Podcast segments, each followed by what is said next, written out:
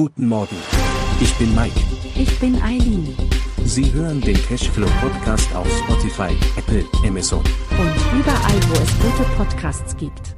Präsentiert von Immobilienerfahrung.de. Herzlich willkommen zurück zu Cash Flow. Nachdem wir uns in der letzten Episode der technischen Prüfung einer Immobilie gewidmet haben, werfen wir nun einen Blick auf die Frage, wie alt sollten Haus und Wohnung sein? Denn, jedes Baujahr bringt seine ganz eigenen Mängel und Vorzüge mit sich. Schauen wir uns die Vorteile und Nachteile älterer Immobilien genauer an.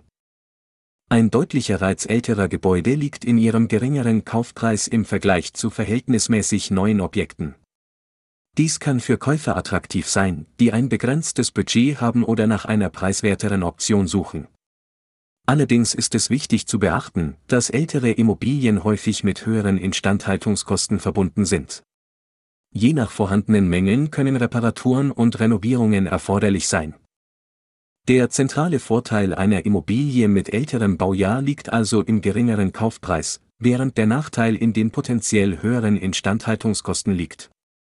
Es ist wichtig, diese Aspekte sorgfältig abzuwägen und zu prüfen, ob die finanziellen Mittel vorhanden sind, um eventuelle Renovierungen und Reparaturen durchzuführen. Eine gründliche Begutachtung der Immobilie und die Berücksichtigung der Mängelliste entsprechend dem Baujahr können dabei helfen, mögliche Risiken einzuschätzen und eine fundierte Entscheidung zu treffen. Kann eine Immobilie also zu alt sein? Um ehrlich zu sein, haben wir diese Frage etwas provokant formuliert. Tatsächlich haben Immobilien eine lange Lebensdauer, vorausgesetzt, sie werden regelmäßig instand gehalten. Es ist nicht ungewöhnlich, dass Immobilien 50, 60, 70 Jahre alt oder sogar noch älter sind. Schauen wir nur einmal nach Berlin Mitte, wo viele Immobilien über 100 Jahre alt sind und dennoch zu den teuersten der Stadt gehören. Dieses Phänomen lässt sich auch in München, Hamburg, Frankfurt, Stuttgart und vielen anderen Städten beobachten. Alt bedeutet auch, dass die Immobilie in einer gewachsenen Infrastruktur eingebettet ist. Mit ausreichenden Rücklagen für die Instandhaltung gibt es praktisch keine Grenzen für das Alter einer Immobilie.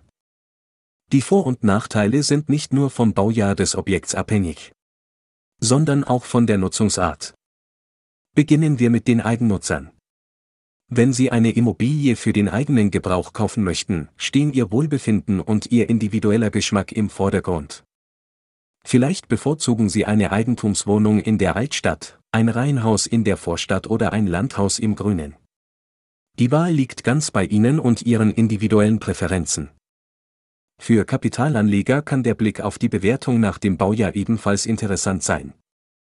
Der Kauf einer Immobilie mit älterem Baujahr kann zu attraktiven Konditionen und einer höheren Rendite führen. Dennoch ist es wichtig, die potenziellen Instandhaltungskosten sorgfältig zu berücksichtigen.